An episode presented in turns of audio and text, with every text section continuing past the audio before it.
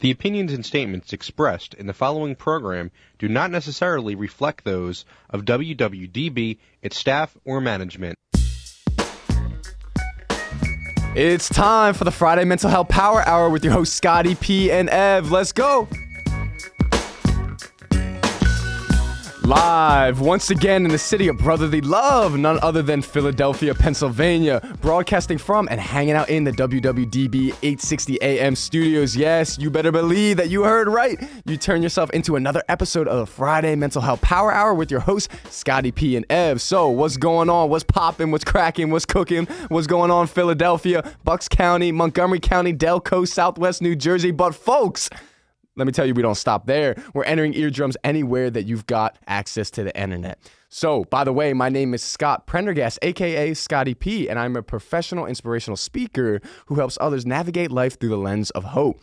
Now, we have some sad news. Unfortunately, my co host Ev, he is not with us today. He is not going to be here. He's struggling with a little bit of a food poisoning right now. So, Ev, you know, we're wishing, we're praying for you that everything's going to get better. We know you're going to be back rocking it next week with us. So, everybody, Unfortunately, Ev isn't here today, but we're going to make sure that we give a special shout out to him and do a great episode for him today, something he would be proud about. So, E Dog, E Man, let's go. We got this. This is for you today. Also, if anybody ever wants to watch the replay and see bonus episodes of the Friday Mental Health Power Hour with Scotty P and Ev, you can find us on any major platform, podcast platform by searching the Friday Mental Health Power Hour with Scotty P and Ev. So, folks, thank you so much for tuning into another episode today. We're talking about all things mental health all the time with shared and we're sharing lived experiences from experiences who from those who have actually gone through these challenges, excuse me. All right. So today, everybody, happy Friday to start. We made it to the weekend. Yeah, let's go. You better believe it. I don't know about you, but it was a long week for me, so I'm excited. Now, before we all get into the weekend fun and have all the great things that are going to go on this holiday weekend for everybody, we want to make sure that we're ending our week with being mindful of our mental health. And we want to make sure that we're talking about some of these things, we're breaking it down a little bit. And ultimately, I want to leave you feeling really good about yourself and feeling positive about your weekend to come with some of the topics we're going to be talking about today. So, without further ado, the topic that we are going to talk about today is what is it? Oh, yeah, cognitive behavioral therapy. Ooh, okay. Now, I know you hear that off the cuff and you think, oh, what is this? Some crazy, like, really advanced technique? Am I to be able, do I have to take notes on this? Is this a class? Is there to be a test? No, absolutely not. So, cognitive behavioral therapy, also known as CBT, is a practice that is something that we can do every day. All right. And so, I'm to jump into this in a minute here to talk about what it is, the definition of it, all that fun stuff. But before I do that, I want to kind of break down how the show works for any new listeners that are out there and in the new parts of the country. The way the show works is that in our first part here, usually what Ev and myself do, and in this case, just me since Ev's not here today, kind of break down the topic. We talk about it, we kind of define it, give everybody an understanding about what it is. Part two, we talk a little bit about more about lived experiences, societal examples, things like that. And then part three, which is personally my favorite, and I think it is for Ev as well, what we do is we get really give concrete examples and things and strategies that you can use right here, right now, in this moment, today. Woo! That can help you with whatever it is that you're struggling in your life. Okay? So, part one cognitive behavioral therapy. Uh, so, Scott, what is it? Well, I'll answer my own question. So, cognitive behavioral therapy is a practice in which we really want to work on recognizing how our thoughts, our feelings, and our behaviors are all connected, right? And it's the idea that realizing that what we think to ourselves is ultimately going to impact how we feel, okay? And how we feel is going to impact how we behave. And then how we behave is therefore going to change our thoughts, whatever that might be. All right. So, a lot of times, the thing with cognitive behavioral therapy is all that a person's trying to do when they practice it, whether it's by yourself or whether you're in therapy, whatever it is. You don't have to be in the therapist's office for this. It's the idea of just challenging your own thoughts, questioning your thoughts, and digging a little bit deeper than what's just on the surface. Okay. So that's what we're going to be talking about today. And there's a lot to do with this. I am personally a huge fan of CBT. It's something that's changed my life. It's something I practice every day. And it's something that when I speak to my clients or when I speak to organizations or schools, I mention almost every single time. And I think it gets a bad rep though, because when I say cognitive behavioral therapy, people think it's this huge, elaborate thing and you got to go pay thousands of dollars to get it done. And oh, I don't have time for that. No, no, no. It's. It is so simple. It can be done anywhere, anytime, any place, no matter what the situation is. You know, it's something we could take with us everywhere. And I think that is such an awesome thing. So the whole idea of CBT is kind of based on the idea that you know anybody who might be suffering with a mental health issue, whether it's depression, anxiety specifically, one of those two, it's usually because it's faulty ways of thinking or it's learned behavioral patterns in our mind. And a lot of times, sometimes we got to rewire these things. Every once in a while, we'll have a certain behavioral pattern that is causing us to be very anxious or causing us to eventually lead down the road of depression, right? And now we want to make sure that we can we can kind of switch that. And that's the idea with CBT. So, as we start in our first part here, just kind of touring around with things, I want to kind of start with an example really quick to really get everybody understanding how this may look in your life, okay? So I use this example a lot just because when I speak to students, but everybody can relate to it. Let's say you're back in school. And if you're like me, someone who hated school, that sounds like a terrible thing. Having to go back to school, that sounds like a, a war crime. I, I don't definitely don't want to do that. But for the sake of it, let's go to that. Okay. So let's say we're doing that. We take a test. Okay. We take a test. We don't do well on it. We get it back. First thing that we say to ourselves when we see that bad grade, oh man, I'm so stupid. Okay. That's our initial thought. We're starting with that. Then, because we say, oh, I'm so stupid, all of a sudden we start to feel a little worthless. We start to feel like maybe we're inferior. We start to feel like that we're not good enough. We start to feel like, well, what's the point of me being here, anyways, right? So that's how we're feeling. Then, all of a sudden, because we're feeling that way, our behaviors follow. So now maybe we're not showing up to class anymore. Maybe now we're not studying for the next test. We're goofing off in class. We're doing things to distract others right? And then, because of that behavior, guess what it does? It provides more evidence back to that initial thought that, oh, I'm so stupid. So we can see with that example right here how that thought, that initial thought, was connected to how we felt. And that feeling then transformed into a behavior. And that behavior then provided more evidence back to that thought. So you could see with that example how, oh my goodness, this would be really a vicious cycle if we're not able to get out of it, right? now, this is a very basic example of something I'm talking about, but I guarantee it's something we can all relate to. Now, if you're saying, all right, Scott, well, I don't want to think about school, plug in your own life example of something that happened today and put that in as the example, all right? So the point is is that with cognitive behavioral therapy, what we want to do is we want to work on challenging that initial thought. All right? So, for example, when you get that test back, instead of saying, "Oh, I'm so stupid," we're changing it up. And we're saying, "Okay, I didn't do great on this test." No, this wasn't my best test. No, but I know that this does not define me. I know I can do better. I know I just have to learn the material in a different way. All right, so do you see the difference there? Do you see how we went from being, oh, I'm so stupid, which snowballed into all this mess, to realizing and rationalizing with ourselves? Okay, now when we do that, what's our feeling probably gonna be? You know, I'm not saying we're gonna feel great, but we're gonna feel maybe encouraged. We're not gonna feel as bad as we would have. We're gonna feel like we have some hope. And therefore, that feeling will then turn to action. The action might be okay, let me stay after class to get some tutoring. Let me study a little bit more, right? Let me try another way to learn the material, okay? That's our behavior. And then that behavior, in turn, then follows back to that initial thought of, all right, wasn't my best test, but I'm working on it. Okay, so those are just two really quick, one example, but two different ways to go about the approach. So, what the idea that we can really take away from this cognitive behavioral therapy and what we're to talk about more as we get deeper into the show. I don't want to spoil everything right now, but we have to realize that throughout our life, throughout every situation that we face, you know, a lot of times the thoughts that we have really are going to be the catalyst for what happens next. You know, but a lot of times the problem is these thoughts are so automatic right? We're going through our day. This happens, that happens. Is boom, I'm this. Boom, I'm that. Boom, I don't matter. Boom, I can't do this right. Boom, nothing ever goes right for me. Boom, I'm worthless. These things, they happen so quickly, we don't even recognize it. You know, and next thing you know, we're wondering, well, why do I feel sad all the time? Why do I feel worthless all the time? Why do I feel this way all the time? Well, we got to start to make sure that we're being aware of what we're saying to ourselves. And that's the whole thing with CBT. Now, if you go to a therapist to get this done, or I work with a lot of therapists and licensed clinicians, so this is how I'm very knowledgeable on this topic, they will tell you that the whole thing about it is working on challenging irrational thoughts. And instead of just accepting that thought as it is, we're challenging it. We're saying, hey, bro, come on, let's throw hands a little bit. I'm not going to let you steamroll me all over the place with this thought. I'm going to challenge this thought. I'm going to fight back. Come on now, let's go. Right? That's the way that I like to look at it, just because I'm a big fan of Rocky the movie and stuff. But maybe that's not a way you want to look at it. Bottom line, we're challenging that thought, okay? That's the whole idea and purpose behind this. Now, what I think is important for us to know too when it comes to CBT is that this is something that is most effective. Now, keyword here, most effective in treating depression and anxiety. Now, it also works with addiction and alcohol abuse and other things as well. But depression and anxiety and CBT are like, boom, that is it. That's the thing. That's the vibe. That's the juice, right? That's it right there. And I found this in my own life. You know, I suffered with depression for with year, for years, and you know, it is something I do still st- suffer with. But by knowing these different CBT techniques and by learning how to challenge those thoughts, woo, let's go! I come to play now. Now I don't just let depression beat me fifty six to nothing on the field, but now I'm beating it because now I've learned how to challenge those thoughts, how to become cognizant of what I'm saying to myself, and how to become aware of how I'm feeling and how that might translate into a different type of behavior okay? And realizing the connection between all of them.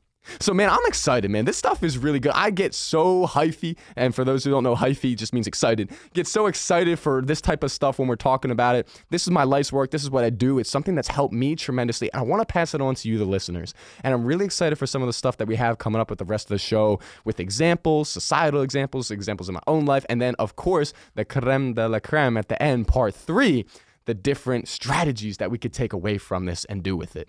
So, the last thing I'll say before we quickly go to a break in about 30 seconds is that I want to let everybody know that CBT is for everyone, you know, and it's something that can be done for any ages. You know, a lot of times people when we hear about this, they think, "Oh, that's that's an up and coming thing. That's a young person thing. It's not for old people." No, it's not. It's for everybody. And it's something that is so simple, yet when we start to do it and create those new neural pathways, so to speak, with it, some powerful powerful things happen. So we are going to be right back in part two in a second here. I'm really excited for it. Don't go anywhere. We'll be back right after these quick commercial breaks. Hey everyone, Eric Katz here, the owner of Katz Dogs Canine. Are you working from home and need to get your dog out running around for the day?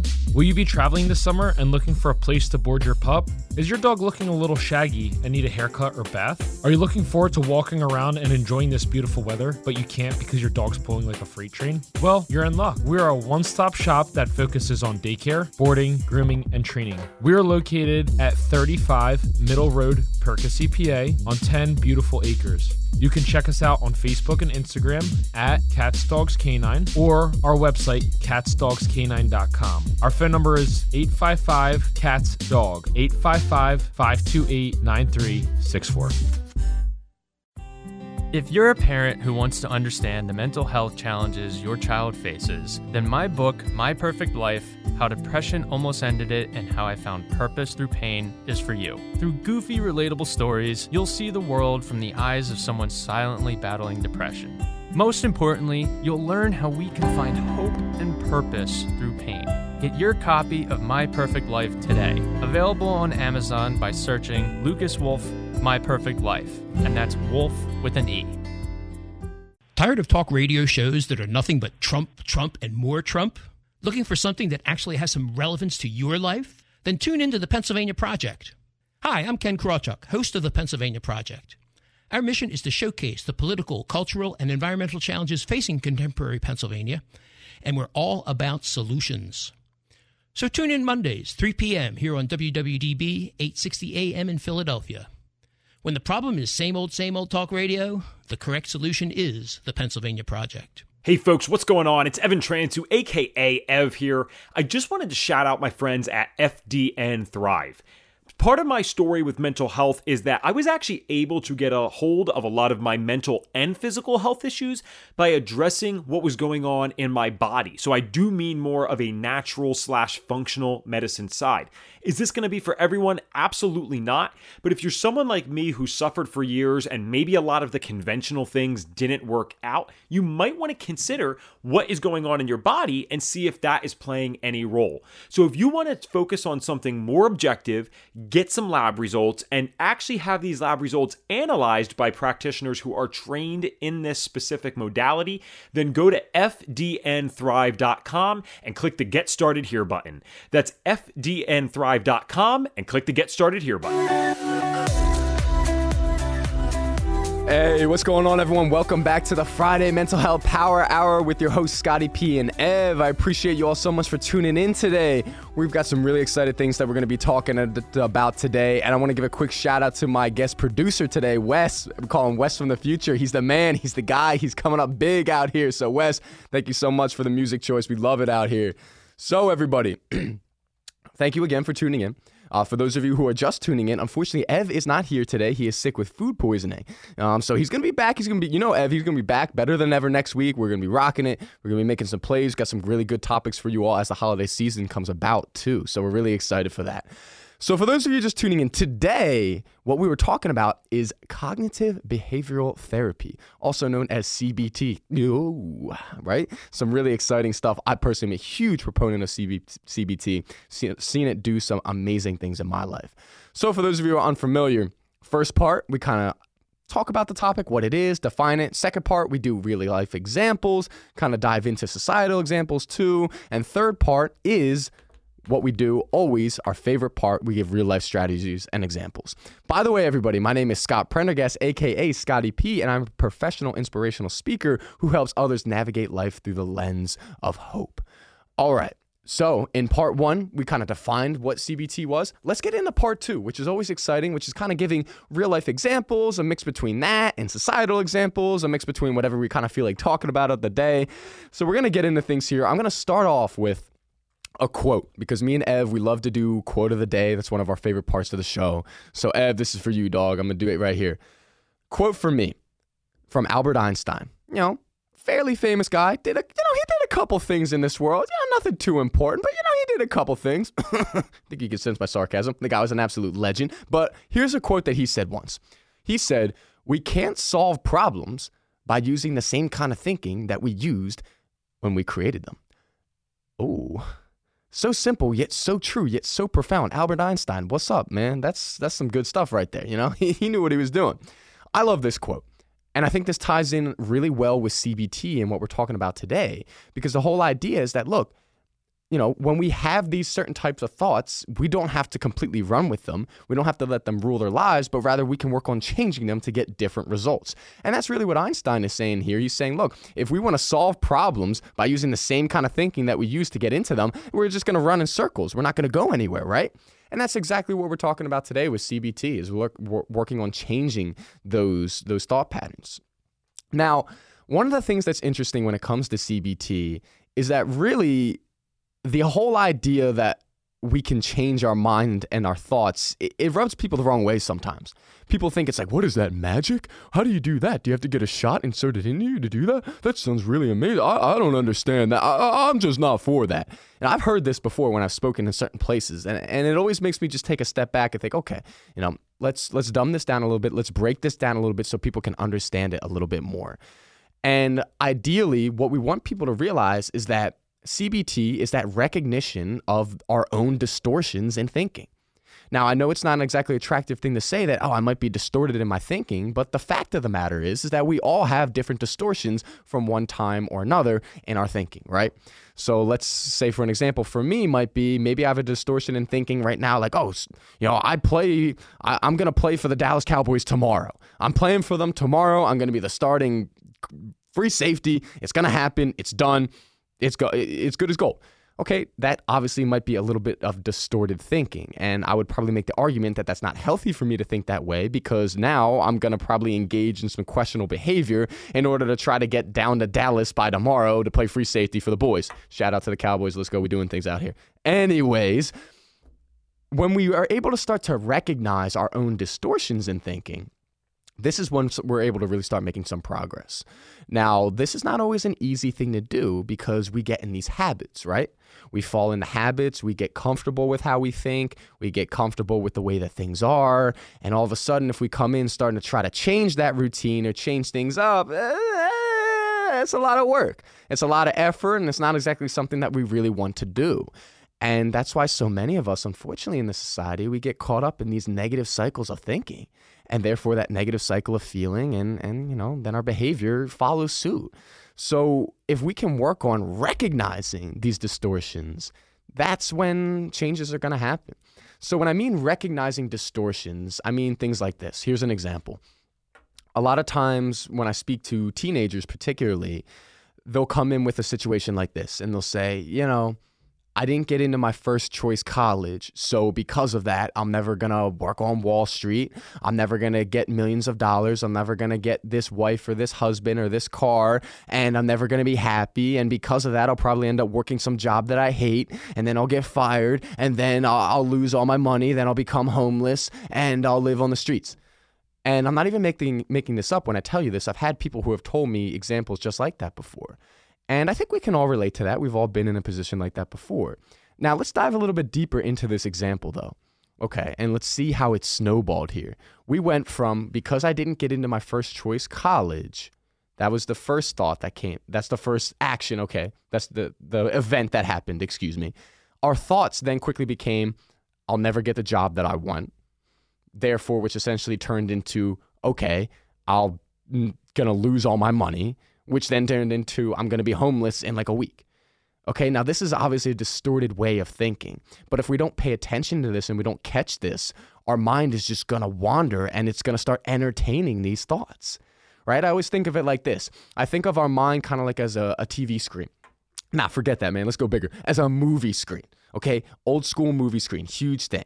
And our mind is playing all these thoughts on this reel over and over again. And sometimes we sit down, we grab some popcorn, and we just like to sit there and watch. And we're like, oh, yeah, yeah, I remember that thought. Oh, yeah, that is true. I didn't get into my first college. Yeah, let me just keep letting this go. Oh, yeah, that's right. I did lose my job. Let me just keep watching that thought on the screen. And we just sit there and we let it run over and over and over again. But then there are other times where we have a certain thought that comes into our head where we get up into the back box where they're playing the reel and we start working on things. We start adjusting things to say, no, I don't want to see that. I want to see a different reel up there, right? So that's kind of how CBT really is. It's like in a way that we're getting up there and we're rewiring some stuff. We're trying something different. We're not just sitting back and allowing what's playing to just keep going on and on and on without any intervention, so to speak, in our part. So this is it's not super easy to do though. I mean, it's easy for me to sit here and to say, as someone who's gone through this process, oh, okay, just think something differently. Just think positive. Just change your thoughts. It's not that hard. Well, you know what? It is pretty hard. You know, it's not something that can be done right away.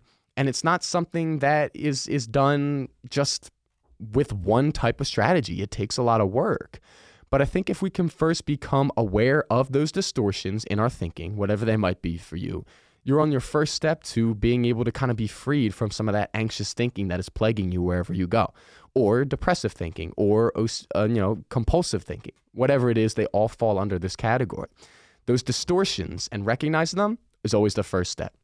So I, w- I hope that's a, an example that people could kind of relate to in some type of way. And I, I hope that's something that makes you think right now. As the listener, what I want you to think about, and what the goal of our show is, is we want you to be thinking about what we're talking about in this moment. And I want you to put yourself in, in a situation in your life that's relevant to you and start plugging these, these strategies into your, into your life. Okay. So for you, obviously, many of the listeners are out of high school, so you're probably not saying, oh, you know, I didn't get into my dream college, so I'm going to be homeless. For you, it might be something different. It might be, ah, you know, I didn't get promoted this week, so I guess that means I'm not good at my job. Hmm. Actually, let's dive into this real quick here. Let's pick this apart. Let's say that's what your case is. Say you've been working really hard, you really want to get after some things, you want to move up in the world, you're looking for a promotion, but you got passed over. Okay. Then all of a sudden you start thinking to yourself, well, I guess I really, I, I'm terrible at my job you know, I guess I'm I'm not good at this. I guess I should probably change careers, right? And if you're not careful, if you start letting these thoughts in your head and start ruminating on it more and more and more and sitting there grabbing some popcorn as the movie screen in your mind is playing, right? All of a sudden, your behavior is different at work. All of a sudden, you're maybe not trying as hard or whatever it might be. And then that leads to so many other problems too. So instead, in an example like that, let's let's see what a better response might be. Instead of saying, oh, I guess I'm not good at my job, let's switch that up. So you could get passed up for the promotion. What is your response going to be? Let's think about it. Hmm. Is it rational to think that because you didn't get brought up in the next position in your job that you're not good at? Is that rational to think? Eh, I guess it could be, but let's think more rationally. Let's think, okay, maybe this person had more seniority over me. Maybe this person's been there longer. Maybe that person is better for that position, but that doesn't mean that you are not good at that job. Okay. Now that's where we have to recognize the difference. Because if we do say, well, I guess that's because I'm not good at the job, that's a lie that we're telling ourselves that all of a sudden we start to believe. And we start to believe that, and that's just going to distort all kinds of things. And that's not somewhere we want to go, man, because that's going to lead to self pity. It's going to lead to, you know, uh, I, I don't even want to go down that road, all the things it's going to lead to, because I've been there myself, and I could tell you it's, it's not a fun place to be. So, in that example, back to it again. You got passed up for your job. What's your response going to be? Okay, maybe I just need to learn more material so I could become more well adversed in different areas of my job, become more well rounded. That would be a more appropriate response to the disappointment that you feel from not getting the promotion. Does that make sense? Well, I'm asking, it's not like you can answer because you're listening on the radio or Facebook Live or Instagram, but I want you to really think about that and really take that to heart, okay? So we gave a couple examples there, some things that I hope that you can relate to, some things that hopefully make sense to you. Now I want to talk about something in my own life too for a little bit because we always like to do that in part two and relate it to the listener. For me, one of the biggest challenges has always been whether it was in starting my own business or whether it was taking a chance and changing my major in college or just going down this road of trying to make a name for myself where, you know, no one's ever done it before quite like this one of the biggest challenges that I've run into is my negative self talk. You know? And our negative self talk is that voice, that dialogue within our head, right? So, real quick, little lesson here self talk is something we all deal with, it's something we all have. It's that little voice that tells you different things, right? I call it a little voice because that's the best way we could describe it. Like if you're walking down the street and you see someone has a nice pair of shoes and you say, Oh, wow, I like those shoes. I want to buy those too for myself. That's your self talk. Or it could be something such as I said before, like, oh, you know, I, I just got fired from my job, so I guess my life is meaningless.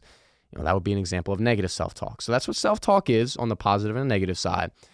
Now, the problem I have with it, and or had for years, and I've gotten better with it, is that I would allow this self talk to become my, I guess, absolute truth.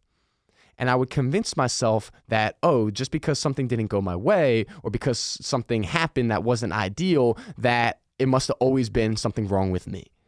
That it was always an issue that I had. It was always something that I did wrong. It was always something that I wasn't good enough in. And I think part of that is what makes me good at what I do because I'm very self critical. But at the same time, if I'm not careful, that criticism turns into, eh, it, it turns into a real burden for me. So, in my life, what I found has helped me the most with dealing with this negative self talk is asking myself questions. I know that sounds a little weird. It's not exactly like a sexy answer, like, oh, this guy asks himself questions. That's how he overcame his negative self talk. It's not exactly like, yeah, woo, that's awesome. But nevertheless, this, this is what I do that's helped me tremendously. And when I do this, I really sit myself down Sometimes I write on a post it note. Sometimes I speak into a voice memo. Sometimes I take a video of myself and I just say what I'm feeling at the moment. And if it's I'm feeling worthless because something insignificant happened or whatever it is, I say it or I write it down. I get it out there. And then I take a couple minutes off. Maybe I'll listen to some music. I won't do anything. I'll just chill. I'll relax. And then I go back and I look at what I wrote or what I took a video of me saying. And when I look at it from a new perspective, without that emotion burning hot in me, I'm able to really rationalize it and say to myself, okay, does it make sense at all, Scott, for you to think that just because, I don't know, you're not making $12 million this year, that you're not good at your work? Is that rational to think, Scott? Is that at all rational in any way? Well, the answer is obviously no. It's clearly not, right? But I'm able to see this now because I took some time to step away, to ask myself a rational question, and really put myself in a grounding position. And that is what is super, super important to do when it comes to self talk. Now, I understand that for everybody, you may think, all right, Scott, well, what if I'm driving down the highway? Do I necessarily have time to take a video of myself and say, why am I thinking this way? No, you don't. And it's a process that's learned. You know, I got to the point now where in my life where I could be driving down the hallway, I could be having a conversation with somebody, but in my head, I'm asking myself questions. I'm saying, okay, Scott, are we going to let this thought ruin your day? Is that really necessary? Are you really going to let what happened here become, you know, the catalyst for future things to come here? No. We're going to stop. We're going to replace that thought with a different one. Again, take some time. But this is for me what has helped me to really overcome those challenges that were really, really detrimental for me in my life. I mean, for a long time, it was constantly anything, the second anything would happen, I would fall back down to that negative self talk. And ultimately, it's what drug me down to depression for a while. You know, but now when I do see that negative self talk, self talk come about, I'm able to work through it in a proper way. I'm able to acknowledge it, to handle it, and to move through it so that I don't let it become me, but rather it stays a part of me, but it doesn't become me. And I think that's really important to recognize when it comes with changing our thought patterns. So, we've got a couple more minutes left here before we go to our break. And one of the things that I want to talk about here is really okay, so how do we change our thought patterns? How do we change our behavioral patterns? How do we change these things? Well, you talk about Scott CBT changing it, but how do you actually do it? All right? Well, it's a process. And there are these things called neural pathways. And if you go on our website and check out some of our older episodes, we actually did an entire radio show on what neural pathways are, how to work on them, how to establish new ones, and all that stuff. So check that out sometime on www.dbam.com. Um, you can see that, and it's pretty, pretty great stuff. But, anyways, back to the topic at hand right here. Neural pathways, what they are, they're created through repetition essentially, right? So there are these little pathways within our brain that we create through repetition of a certain thought or a certain action or a certain behavior, whatever it might be. We create these over time. It's a good thing. It's what helps us to get comfortable with our routine at work. It's what helps us to really remember where to go when we're driving somewhere that we've been to a few times. It's, neural pathways are a positive thing. It's something that's wired in our brain, so we can't really control it either way. However, the same thing that makes them so great is kind of the same thing that makes it a problem, too. Because when we start to develop a negative behavioral pattern or a negative thought pattern, those neural pathways, they build for that the same, just like they do for positive ones. So, as you can imagine, let's say you've had 25 years where you've just developed this really negative self talk to yourself. And you have the, you develop this neural pathway that every time maybe something doesn't go your way, you shut down. You become emotionally unavailable. Let's say you develop that neural pathway after over 25 years. That's a long time. That's a lot to try to work through. And imagine how long it's going to take to kind of get through that and to create a new neural pathway to that same response, right? Now it can be done. It has been done. I've done it in my life. Ev has done it in his life. There's thousands of other people who have also done it. But the process is an ugly one. I'm going to be totally frank with you here. It's an ugly process. You know why? Because it takes a lot of repetition. It is super uncomfortable. I mean, think about it. If for 25 years you were thinking the same thing all the time with a certain thought or certain feeling, and all of a sudden you say, No, I want to change that now, oof, that's uncomfortable.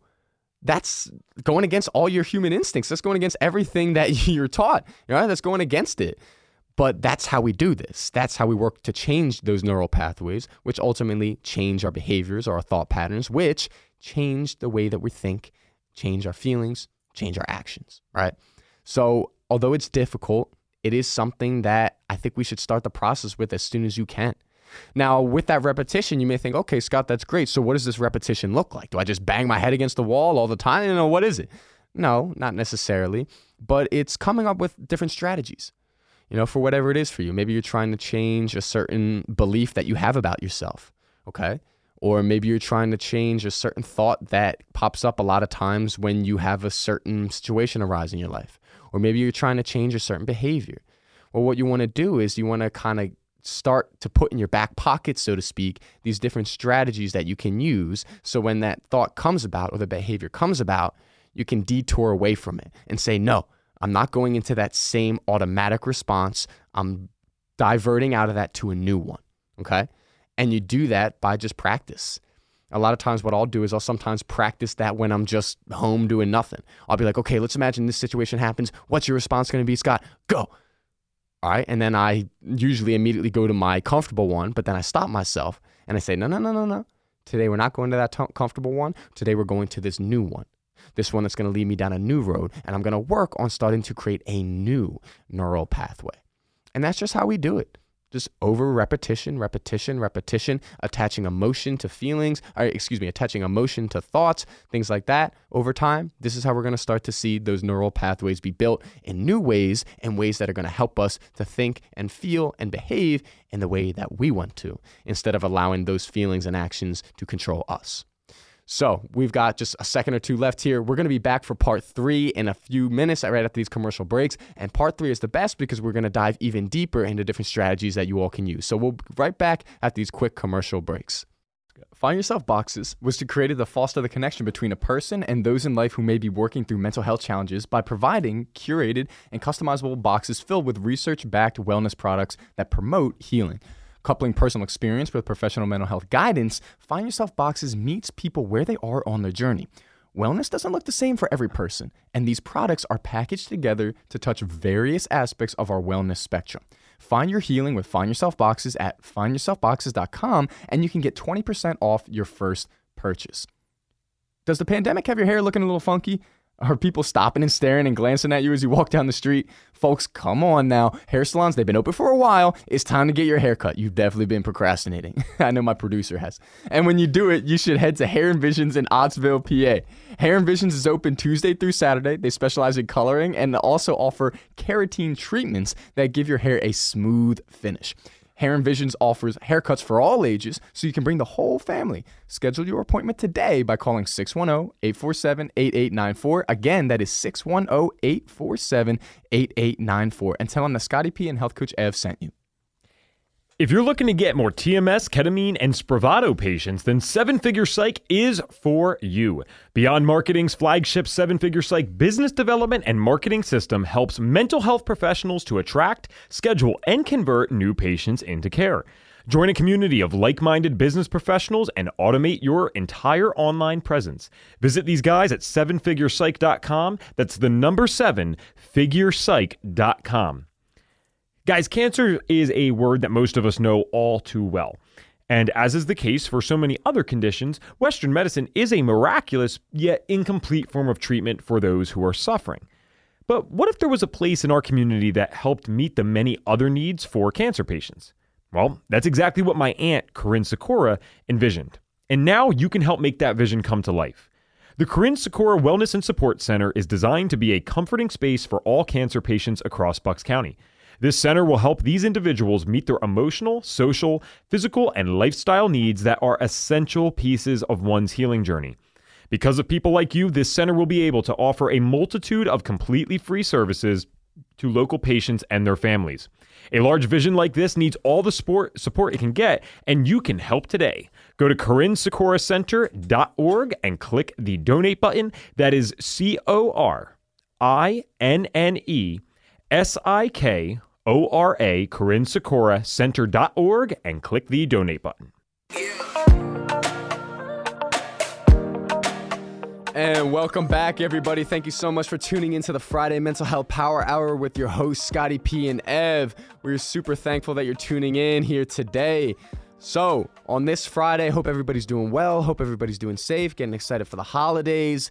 On our episode today, we have been talking about cognitive behavioral therapy, aka CBT, uh, uh, something that is super prevalent in a lot of our lives and super helpful for people such as myself and many others who have used it.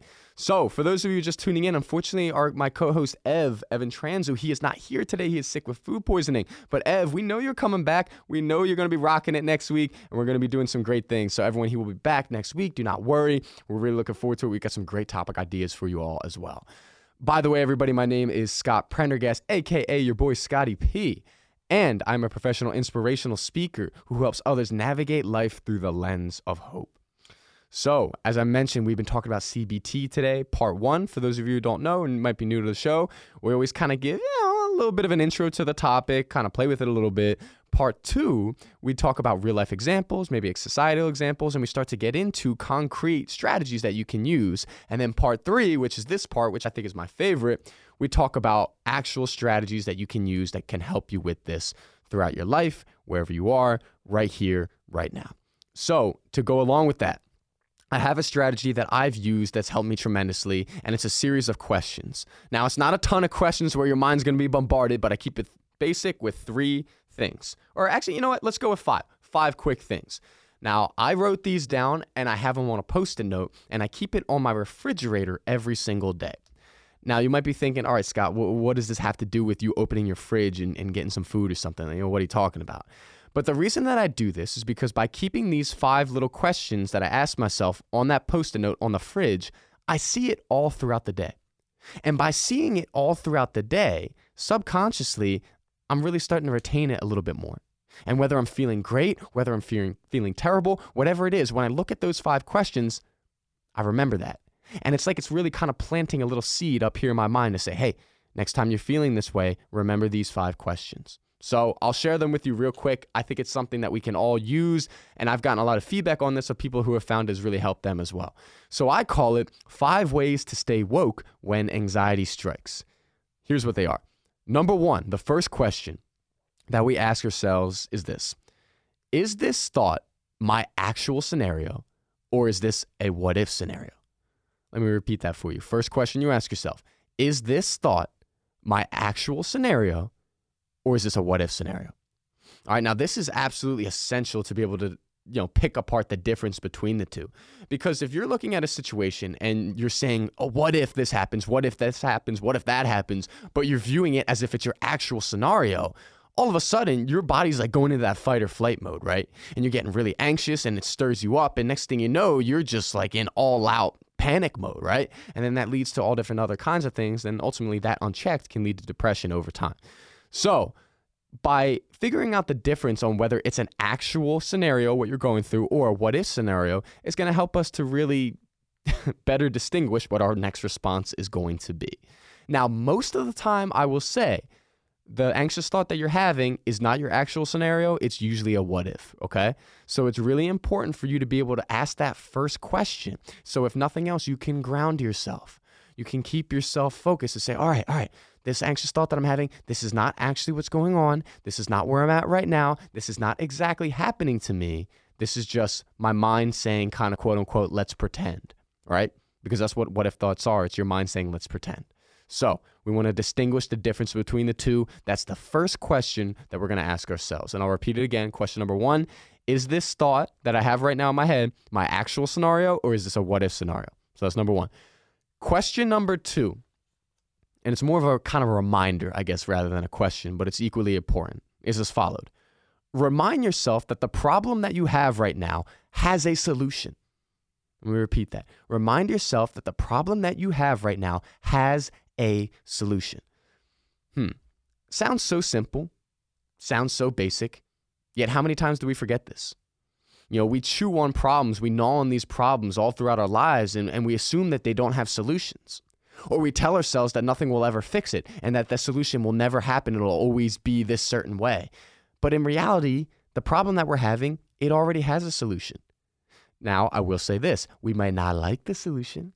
It might not be something we're looking forward to. It may not be what we want, but there is a solution there. And by reminding ourselves that the problem does have a solution, it's going to prevent us from jumping down into that anxious state, thinking, oh my goodness, this is never going to change. No, it will. There is a solution. It just takes some time sometimes for us to reach that solution. And it takes some time for us to figure out what the solution might be, but it is there. All right. So that's question two. Remind yourself that this problem that you're having has a solution. So write that down. And we're going to repeat this because this is really important. So, number one, I'll repeat it again. First question you ask yourself with the five ways to stay woke with anxious thoughts. Number one, is this thought my actual scenario or is it a what if scenario? Number two, remind yourself that the problem you face has a solution. Okay, so that's number one. That's number two. Number three, now this one, got to be a little introspective for this. And sometimes you got to let your pride down a little bit too. Question three is ask yourself, am I jumping to conclusions? Hmm hmm, a little silent with that. At least it is for me half the time. Am I jumping to conclusions with this thought? Wow. How many times do we do that in our lives when a certain thing happens or we get part of the story or we see kind of something without knowing really what's going on? We jump to conclusions and say, oh, no, it must be this way. I can't believe it. I do this a lot. I'll be the first to admit that. I'm chief among us. I absolutely have a hard time with doing this one, which is why I wrote this down asking yourself, am I jumping to conclusions? Because when we jump to conclusions, we don't know if they're right or not. We haven't given it enough time to figure out if it is true or not. We're just jumping to the conclusion. We're filling in the blank with what we want or what we think we should want or what we think is going on, when in reality, we don't know if that's the case or not. So I have this as number three because when we ask ourselves, Am I jumping to conclusions? If we are, we could take a step back and say, All right, well, if I'm jumping to conclusions here, I'm going to stop that. I'm going to put that down, so to speak. I'm not going to focus on that because I don't know the full answer. And that helps to ground us a little bit and helps that anxiety to, you know, go down a little, little bit there. So, number three, to repeat it, ask yourself, are you jumping to conclusions? Number four kind of goes right off of this. It's very simple. It's not even really, a, well, it is a question, but it's very simple. And it's just, do I know for a fact that this is true? Do I know for a fact that this thought or this feeling that I have is true? Sometimes you do know it's true.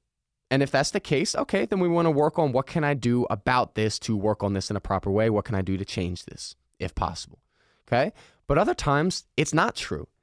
And we're just doing it because, as I said before, we either jump to conclusions or because we're getting part of the story or because we're just so caught up in our thoughts that we can't recognize that it's not true. But it is important to ask ourselves this so that way we don't end up going on some fairy tale land, you know, anxious roller coaster when we could have prevented all of it by realizing, hey, wait a minute, that that is not true. I can see that. I know that. So that's why I think number four here might be probably the most important is just really grounding ourselves by saying, is this thought true? Do I know it's true? Do I have facts to back this up that this thought that I'm thinking about myself or my situation is true? All right. Now, when we do that, I think that might solve some of our problems right there. But we do have a number five question, the last one. And this one takes a little bit of work. It's not exactly super fun. It's not exactly something you're like, yeah, let it go. Nah, it's a little bit. So, question five is working on okay, how do I identify the root cause of this anxious thought? That's not always super easy to do. Identifying the root cause of an anxious thought takes a, you know, a, takes a lot of work. And it's not always evident right off the bat. It's not something that you know like that and all of a sudden you're like, "Ah, I know what the root cause is." All right, guys, I'll see you later. I'm going to have a good one. all right. No, unfortunately it doesn't always do that. But by using the first four questions that I just went over with you, it helps us to answer question 5, identifying the root cause of what's really going on. So I always put it like this I think this is a great example. And I've had this before in my life, and I've talked with other people who have had this as well. I call it umbrellaing. So, one of the things that I hear a lot, especially when I talk to people in the pandemic, is people will say, Oh, Scott, I feel lost. You know, that's it. Just, I feel lost. And I'll say, okay, well, why do you feel lost? And they'll say, well, you know, Scott, come on, you know, I feel lost. I mean, what do you want? What do you want from me? I'm telling you, I feel lost. I'm lost. but what I mean by that is okay, do you know why you're feeling lost? Do you know what's causing you to feel that way? Do you know what's happened to you to make you feel that way? And a lot of times people's answers are no. And a lot of times for myself in years past, the answer was no as well. And I would just ruminate on this lost feeling or whatever that feeling is to the point where I let it completely consume my life. But what we want what we need to understand is that under this vague lost feeling for the example that we're using here, there's actual true identifiable feelings that are going on underneath. So picture the lost feeling in this example as an umbrella. Okay, now we're going underneath the umbrella and we see all those little spokes, all those uh, little silver spokes, right? Each one of those is an actual identifiable thought. So instead of feeling quote unquote lost, what you really might be feeling is disappointed or stagnant or worthless, right? Those are feelings that are coming together and blending together to make you feel quote unquote lost. But since we're not pinpointing them, we just get this kind of mosh pit of uh, worthless feeling that says, I guess I'm lost and I don't know what to do about it. All right. But when we dive in to see what the feelings underneath that umbrella, so to speak, are, whoa, all of a sudden we're making progress. Okay, I'm feeling stagnant. Why am I feeling stagnant? Well, because life has been a hard time the last couple years, or uh, you know, you haven't moved places in a while. Why are you feeling disappointed? Well, because something so and so happened that you didn't think would happen. Okay, we got that down. So you can see where I'm going with this, right? By identifying those individual root things, those little parts underneath the umbrella of the lost feeling, we're able to make progress. We're able to understand ourselves a little bit better. And guess what we're able to do? We're able to identify that root cause of the anxious so I will repeat the three of the, these five thoughts real quick because I think it's really important. And if I were you, I would write it down because it's helped me and hopefully it could help you too. So, in repeating the five ways to stay woke when anxiety strikes, number one, first question you ask yourself is this thought my actual scenario or is this a what if scenario? Okay, that's number one. Number two, remind yourself that this problem that you're having, it does have a solution. That's number two. Number three, ask yourself, am I jumping to conclusions? Very vital. Number four, ask yourself, is this thought, is this feeling, is it absolutely true? Always vital as well. And number five, we want to work towards identifying the root cause of it. So if we do those five things, I th- I say that you would get a certificate to say you have indeed, sir or ma'am, stayed woke when anxiety has stricken. All right? Now, if we do those five things, it's really going to help us to work through a lot of different stuff. And this is all based off of CBT, everything that I just did here. You know why? Because what are we doing? We're challenging those thoughts. We're not just letting anything come in there and bully us. We're not getting bullied by our thoughts. We're saying, nah, bro, nah, come on. Let's go. Let me get my steps right. We're going to throw hands a little bit and I'm going to win. And I'm going to kick this anxious thought out of here. Again, sorry if you're not into the fighting in your mind type aspect. It's just something that helps me. It's different for everybody. So that's how we stay woke when anxiety strikes, and that's based off of a CBT exercise. So you can see what we did right there, right? We took something that sounded real scary in cognitive behavioral therapy, real clinical, real like, oh, I gotta have a PhD, and we broke it down into something that every single one of us can identify with and every single one of us can do. And that's all that this is. And I think it's really important for us and for the listener to remember that so that we can realize that we can do this stuff anywhere, anytime, no matter what the situation is. It could be five ways to stay woke with anxiety, five ways to stay woke in dealing with depression, five ways to stay woke next time OCD comes to town. Whatever it is, you could flip flop, insert things into there to make it relevant and prevalent for your life, the listener. Because guess what? That's why we do this show to help people like you that are listening. For people like me who have dealt with it, to give you experience and examples on how to help with it as well.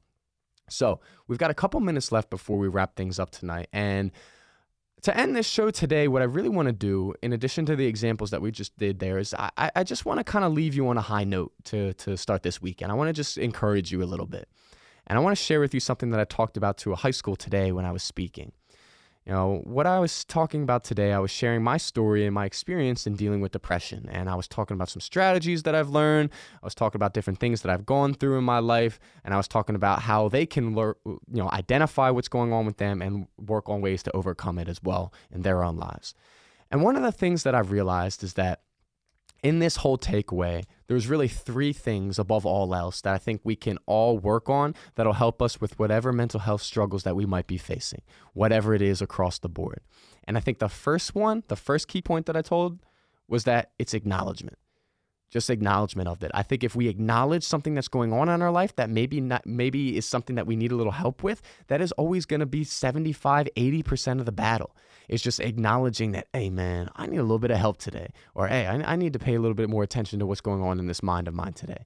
So it begins with acknowledgement because before we can get help, before we can help anyone else, before we can become advocates like myself, before you can do any of these things, we have to first acknowledge what's going on and pay attention to it. So that was the first key point I want to leave with. Per, number one, acknowledgement. Number two is the importance of, of talking to people.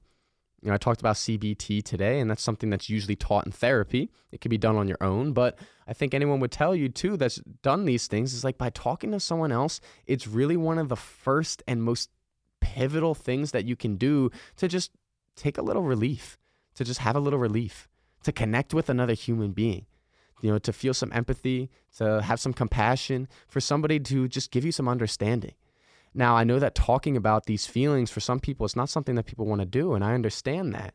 But I think what's important is to find some type of way, whether it's talking to someone or writing it out or taking a video, to get these feelings and emotions that you're dealing with out of you and onto a paper, into someone else's mind, whatever it is. But just get it out of you, talk about it, write about it, find some type of way to express yourself with what you're feeling. I think when we do that, it's to you know, we're to see a big difference with it. So, number one is acknowledgement. Number two is to talk to someone. And now, number three, the last thing that I'll say is realizing that, look, happiness takes some work. Man, it takes some work. And every time I say that, it does make me a little sad because I always still kind of hold out hope for that one day that I'll just wake up and everything will be happy all the time and there'll be no problems for anybody anywhere. But not in this life, at least. You know, not in this one right now. But I have faith that in another one we will see that. But for this one, not right now. But what I did realize through my struggles and the people that I've talked with is that even though happiness isn't something that just happens, I can choose to be happy today if I'm willing to look in the right places to find that happiness. Now, what I mean by that is that sometimes you may look at your life and say, I have no reason to be happy. You may look at your life and say, everything's horrible right now. There is not a single thing in this world I could be happy about. And I remember what that feels like because I've been there before. But what's important to remember is that just because you don't see that happiness on the surface, that doesn't mean that it's not there. What it means is that you just got to roll up your sleeves. You got to dig a little deeper. You got to find out where it is and pull it into your life. You know, sometimes that means doing a deep dive introspectively. You know, figuring some things out on the inside of you that can help you to find that happiness. Because I will say this if we're relying on our happiness for other people, they could take it away just as easily. For instance, let's say I'm relying on my happiness for uh, likes that I get on Instagram. I have to get 300 likes in order for me to be happy. So look what I'm doing there. My happiness is now in the hands of somebody else. And if they can give it to me with those likes, you better believe they can take it away at any time too. Or another example, let's say my happiness comes from people, you know, patting me on the back and giving me affirmations all the time. What am I doing there? My happiness is in their hands. So just like they gave it to me, they could take it away at any time. But I realized I'm tired of living that way, and you might be too. And it's important to realize that we can be happy with who we are by diving into what makes us unique and who we are as individual people, rather than seeking validation from others for it all the time. So, although this happiness takes work, I want to encourage you to let you know that it's nothing that you can't do. You can do this. You already have what you need to be able to do it, and you will find that happiness. Just give it a little time, make sure you're putting that work into it, and just have a little faith that things will change for you. And I can guarantee that. So, want to thank you all so much for joining us today on the Friday Mental Health Power Hour with Scotty P and Ev. I really, really appreciate it. You all can check me out on scottypinspiration.com or you can check Evan out at Evan transue.com. You check me out on Instagram at scottyp underscore inspo, or you check out Evan on Instagram at evan underscore transue. So catch the replay anytime by searching the Friday Mental Health Power Hour with Scotty P and Ev on any major podcast platform. And we will see you here next week, right here on WWDB 860 AM and 97.5 FM HD2. Check those out as well to catch the replay anytime. Everybody have a great and safe weekend. Thank you so much for tuning in. We really appreciate it.